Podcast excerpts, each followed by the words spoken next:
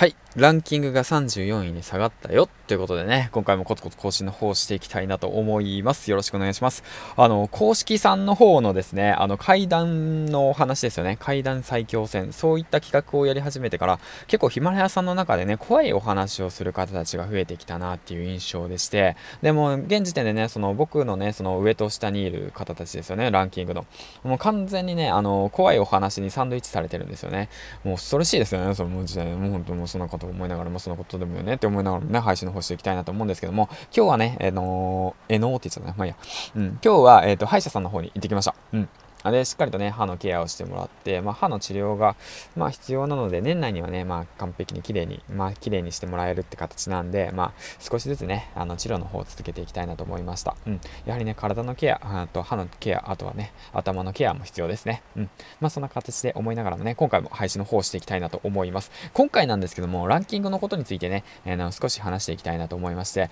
僕がね、今なぜランキングが下がったのかってことについてね、少し、えー、っと、考えていきたいなと思いまして、うん、で、まあ、最近ね、僕がやっていなかったことって何かなって考えたんですよ。ライキングが最近下がってきている、俺、ぼや、そういえば僕が昔やっていて、今やってないことって何かなって思って考えたら、昔はスタンド FM さんにそこまで力を入れてなかったのに、最近はスタンド FM さんにね、力を入れ始めたんですよね。うん。そうすることによって、ヒマラヤさんの配信本数が少しずつね、ずれてしていってしまってるんですよ。ずれていくっていうのは朝の時間帯にですね。朝の時間帯に放送する本数が少なくなってしまっているっていうのがね、まあ一つの、えー、っと、ランキングが下がった要因なのかなと思っていて、まあそれはなぜかっていうと、あの、朝の時間っていうのはね、やはりね、皆さん聞かれるんですよね。再生数が伸びるんで、なるべく、あの、朝の時間帯に放送の回数をね、上げていこうっていうその意識をしようと思いました。うん。だけども、まあ僕ね、リアルタイムで常に話していて、そういったことがね、その予約配信等を使ってなかったので、予約配信等を使って、これから朝の時間帯に2本3本とボボっていって、まあ、あげるのが一番ベストなのかなって思いました。うん。それと、あともう一つなんですけども、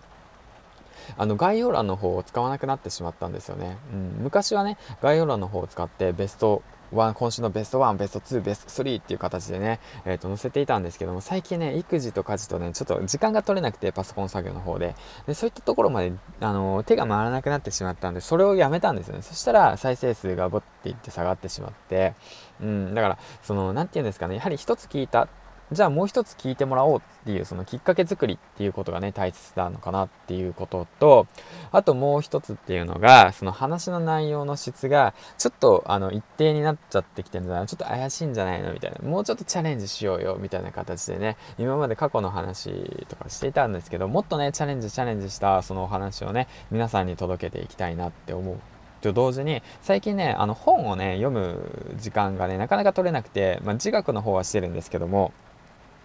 しっかりと本を読み込んでそういった知識を自分に取り入れてで発信するってことがねちょっとあのまあおろそかになっちゃってるなっていうことをね昔と比べてちょっと振り返ってみるとそういった形であるんでしっかりとまあ知識を吸収してそしてまあそういったことをね発信できたらいいかなと思いました。うんまあだからね、だからこそ、まあ、オンラインサロンっていうのに新しく入ったりとか、まあ、挑戦もしてるっていうところもあるんですけど、うん。ってことでね、まあ、今回お話の方をまとめていきますね。ヒマラヤランキングが下がった3つの原因っていう形でまとめていきましょう。うん。1つ目っていうのが、スタンド FM さんに少し力を入れて、えっ、ー、と、朝の時間帯の配信数が少なくなってしまったっていうこと。で2つ目っていうのが、その、あれですね、概要欄を利用して、えっ、ー、と、次の配信放送に誘導するような、その、なんていうんだろうな、誘導、動線を作ることを怠っていたっていうこと。で、3つ目っていうのが、その知識ですね。知識と経験が少しえ、ー、とね、昔の自分と比べるともっと吸収できるんじゃないかっていうことをね、あの、吐き出すってことをね、ちょっとおろそかにしていたってことですね。うん。この3つのポイントだと僕は今思ってます。はい、ってことでね、まあ、また改めてね、あの、マイデンティスト先生が 4位でね、ヒマラヤランキング4位で返り咲いたってことなんで、うん、僕もね、ヒマラヤはヒマラヤで、あの、しっかりと、あのー、あの、ブラッシュアップして、コツコツとね、あの、上り詰めていきたいなと思いました。それと同時にね、スタンド FM さんはスタンド FM さんで、違うコンテンツとしてね、配信していけたら幸いです。うん。楽しくね、あの、配信できたらいいかなと思ってます。はい、ということでね、えー、っと、えコメント返しの方していきたいなと思います。今回コメント返しの方に選ばれたのが、あち足つぼしのつぶやきさんということでね、こういうコメントをいただきました。確かに私は人見知りで失敗怖いと思いがちなので、バカにされてもいいやで頑張りたいです。はい、とのことなんですけども、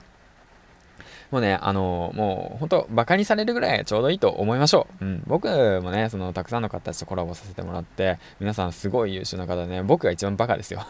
僕が一番バカだ。もうそんなことも知らねえのかお前は、みたいな感じでね、言われるバカですけど、でもいいんですよ。バカでバカであり続ければ、それがコンテンツになって、で、それが成長につながっていくと思ってます。はい、ということでね、えー、っと、コメントの方ありがとうございました。はい。ではではでは、最後までご視聴ありがとうございました。銀ちゃんでした。次回の放送でお会いしましょう。バイバイ。